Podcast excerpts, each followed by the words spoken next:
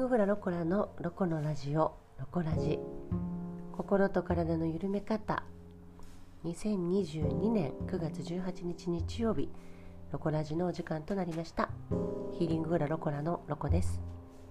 このポッドキャストは兵庫県芦屋市阪神芦屋駅から徒歩2分の場所にありますフラダンス教室。ヒーリングフラロコラのロコが明日から始まる新しい週間に向けて何か楽しいお話だったりとか少しでもお役に立つようなお話ができたらなと思い毎週日曜日に配信をさせていただいております、えー、今日は第99回目のこのポッドキャストの配信となります。いよいよ2桁台は最後の配信となりました。今度で100回目。すごいね。100回もやってます。100回もやってますと100回目をやろうとしていましたね。なんやかんやと続けてまいりました、えー、これもね聞いてくださってる方がいらっしゃるんだなっていうのがしゃべる励みとなっていますので本当に嬉しく思っています。私が知ってる人とか私がひょっとしたら知らない人とかお会いしたこともないような人がこれを聞いてくれてるかもしれないですね。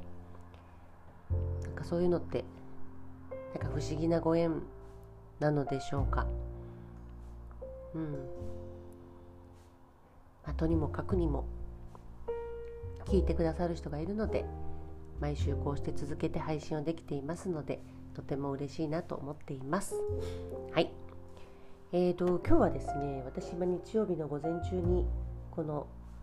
ポッドキャストを録音してるんですけど今あの九州の南の方にね大きな台風が近づいてきていて毎週末台風の話題になってますけれどもなんかとっても大きい台風なのかな？こちらはまだ曇り空で雨とかは降ってませんけれども明日の晩なんかな？月曜日の晩に結構雨マークにあの天気予報はなってましたけれども。まあ、いずれにしても台風、まあ、災害自然災害はどういった形になるのかがわからないからちょっと恐ろしいですけれどもね何事もなんだろうまあ気持ちから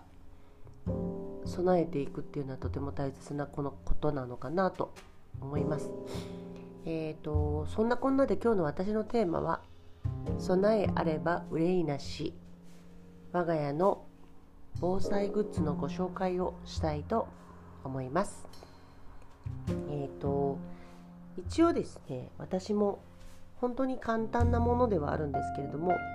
防災グッズを備えています。で少しずつ足していかなきゃなと思っているところなのでこれで完璧っていうような防災グッズではないですけれども一応今私の手元にある防災どういったものを置いてるかっていうのを説明したいと思います。えー、っとね私はねこう防災用のカバンとかじゃなくて普通のちょっとバッグに私はジブというメーカーのバッグがの中に軽いバッグがあるんですけどその中にいくつか入れていてえっ、とねちょっと説明していくね。まずメガネ。私あのレーシックっていう目の手術近視の手術をしてるんですけれどもそれでももう10 20 17年ぐらい前にしてんのかな？なんだけどもちょっと禁止なので。禁止用のメガネ。あんまり度数はすごく合ってるわけではないんですけれどもないよりはマシだということでメガネを入れています。メガネね。でえー、っと軍手ね。軍手。軍手を入れております。軍手とあとは、えー、っと懐中電灯とあとマスクでしょ？でこれはアルミ温熱シート。こう寒さを予防するというか守ってくれる。保温効果のアルミのやつね。これ100均で買ったと思う。それとマスクを何枚か入れてます。あとは、えーと、無印良品で防災グッズっていうのは出てるんですけどそれの非常用トイレセットを買いました。非常用トイレセットね。と、あとはあのねえー、と何かな。あとティッシュ。ティッシュいくつかとバンドエイドを入れているのとあとはえっ、ー、とねこれも100均で買ったんですけど中身を見せない消臭バッグっていう小さい黒いゴミ袋、まあ、なんか普段でも使えるし、まあ、なんか黒いこういう消臭バッグちっちゃいのあれば何かしら使えるかもなと思ってこれを入れているのとあとは IKEA のあの青いバッグこれを入れています。これを入れております。そんなもんかしら。あとねああと笛。笛を入れています。笛ねホイッスル。笛を入れてるでしょ。そんなもんかな。えっ、ー、とあとあそうそうそう絶対忘れてはいけないのがバッテリー。あのー、バッテリーね。電池を充電できる。なんていうの？ソーラーソーラーのおまけにそれも。電池とかじゃなくてあの太陽電池で蓄電できる。バッテリーを。ちょっと重たいんですけどそれは持っています、うん、これはもう絶対なくなくてはならないと思う。なんだったら他のものなくなってもそれだけあればいいんじゃないかと思ってるぐらい、あのー、もうこの世の中電池もう電池命みたいになってますんでね。うん。それが大事かなと思っています。今さだって携帯があればまあラジオラジオが聞こえたりするかな。ラジオとかさ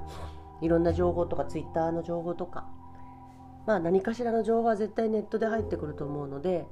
スマホの電源が切れたら私はもう終わり終わりというかちょっと不安だなと思っているのでなので、まあ、一応ラジオも入れてますけれどもポータブルの。だけど、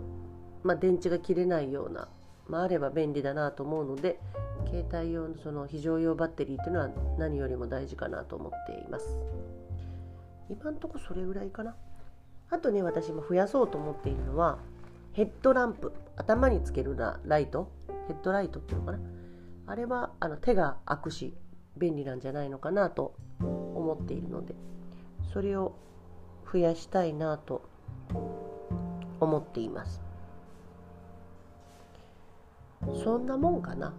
私ね食べ物はね備蓄してないんですよね。うん。水とかも備蓄してない。まあ水はまあまあなんか置いといてもいいのかもなとは思ってはいるんですけどあのー、私そもそもの防災の考え方っていうかっていうのがもうこれは私の独自の考え方なんですけどあって備えすぎすぎ備えすぎないっていうのかな。あんまそこに重きを置いてなくて。ストックに。それはなぜかというと私阪神の大震災を体験したんですけど23の時か？地震ね。その時も、まあ、場所柄芦屋に住んでいたっていうこともあるのかな？そんなことはちょっとよくわからないけれども結構すぐ物資が届けられたんですね。炊き出しが来たりとか。物資ってまあまあ私逃げてるところが家逃げなかったからその避難所とかに行かなかったのでちょっとこれはね私のたまたまな経験がラッキーだっただけでまた全然すごい大変な被災をされた方とかは全然違うかもしれないんですけどまあなんかすごく何かに困ったみたいな経験をそんなにしなかったので食べ物は備蓄していてもそこで災害家で家にいて被災するって限らないでしょ家じゃないところで被災する可能性だってあるからあんまりそこはすごく重要視していないですね。まあ、水は飲むことができるからあとは水はねあのないとダメだから、まあ、備蓄した方がいいと思うんですけどまあそれでも何本かかな。うん。って思うんだよね。あとそうやな。あとねあの私えっ、と東日本大震災の後あのあれ3月だったでしょ？でその年の5月に南三陸の方にボランティアに行ったんですけどその時にやっぱり皆さん向こうで被災されてる方々とお話しした時に感じたことがあってやっぱりそんな備え食べ物の備えっていうのってまあそんなにそんなにそんなにすごくすごくプライオリティが高いものなのではないのじゃないのかなと思って私はあの過ごしてます。まあ、それは助けてくれる人がいるもしくは助け合いで生きていくっていうのが大前提なんだけどね人とね。なのでうん必要最低限のものだけ持っておけばいいんじゃないのかなと思ってる派です。うん、なんか皮肉だけどなんかね東日本大震災の時に聞いたことがあってねすごいお家にたくさんのものを備蓄していた人がいらっしゃったそうなんですけれどもその人は悲しいけど家が全部流されてしまったと。そしたらもちろん備蓄されてたものも流されちゃったってことでしょ？そしたらやっぱ持ち出して逃げることもできなかったしだから備蓄って何なんだろうねみたいなそういう話をなんかしたことがあってね。あなるほどなと思ったことがあったんですね。まあ、これはあくまで私の個人的な意見なので心配な人とかはねもちろん食べ物とかも用意されてた方がいいと思うんですけど私はそこにはあまり重きは置いてないという話ね。それだったらその怪我とか寒さとかそういう体を守るもの食べるものはね最最悪なんかこう飴とかさまあなんかちょっと非常チョコレートとかなんか持っとけばうんあの急場しのぎはできるんじゃないのかなと思うんだけど寒さとかそういう痛みとか傷とかはさ、まあ、なんかちょっと手当てしないといけないじゃない？だそういったものの備えはした方がいいのかなと思っています。ねうんなんかねやっぱりねまあ私は前にも話したかもしれないですけど一番の備えは自分の普段の生きている、まあ、人間力っていうとちょっと大げさなんだけど何て言うんやろな。なんか人人間人間というかこう人に対する優しさを日頃から積み重ねておくっていうのかな、まあ、それを優しさを積み重ねるとそれは結局有事が起こった時の備えになるっていうふうに私は阪神の時も思ったし東北行った時も思ったんですよね。普段どれだけ周りの人に優しくしているかっていうかまあすごく優しくしないといけないってわけじゃないんだけど嫌われてないのかっていうか何て言ったらいいんかなまあやっぱこう多くの人に多くの人をそれまでにこうお世話をしたり、まあ、優しくしたりしてきた人のところにはたくさん物資が集まっていたんでね。やそういう普段どのように過ごしてきたのかっていうことが一番の備えなんじゃないのかって私はずっとやっぱり思ってるんですよ。もう阪神の時から思ってたんだけど東北に行ってそれをさらに強く思うようになったっていうことなんですけどね。うん。なので普段の過ごし方が私はとても大事だなと思って日々過ごしております。うん、助けたいだから、まあ、誰かがね私を助けたいと思えるような生き方をしているのかっていうそういうこと。うんああの人どうしてるやろとか思ってもらえたりとかああの人何か物資足りてるだろうかとかどうしてるだろうかっていうふうに思えるようなそういう人に慣れてるのかっていうことをねあの大事にしていきたいっていうかそういうふうに思っています。なんかちょっとうまく言葉で伝えにくいんだけど、うん、そういう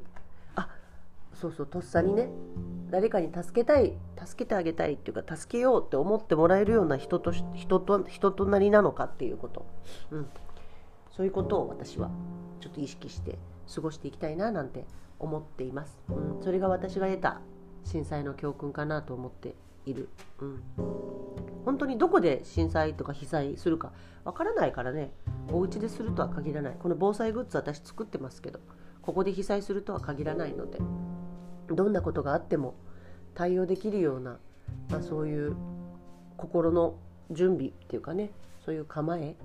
みたいなものも含めてなんか大事なんじゃないそれも備えなんじゃないのかななんて思います。うん、あとはねあのあの私は父親と離れて暮らしているから何かあった時にはもう実家で集合っていうふうに場所を決めています。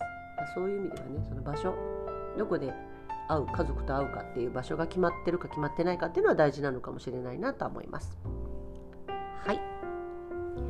まあ、とにかくね何も本当に大きな災害にならないような通過であってほしいなと思うばかりですけれども、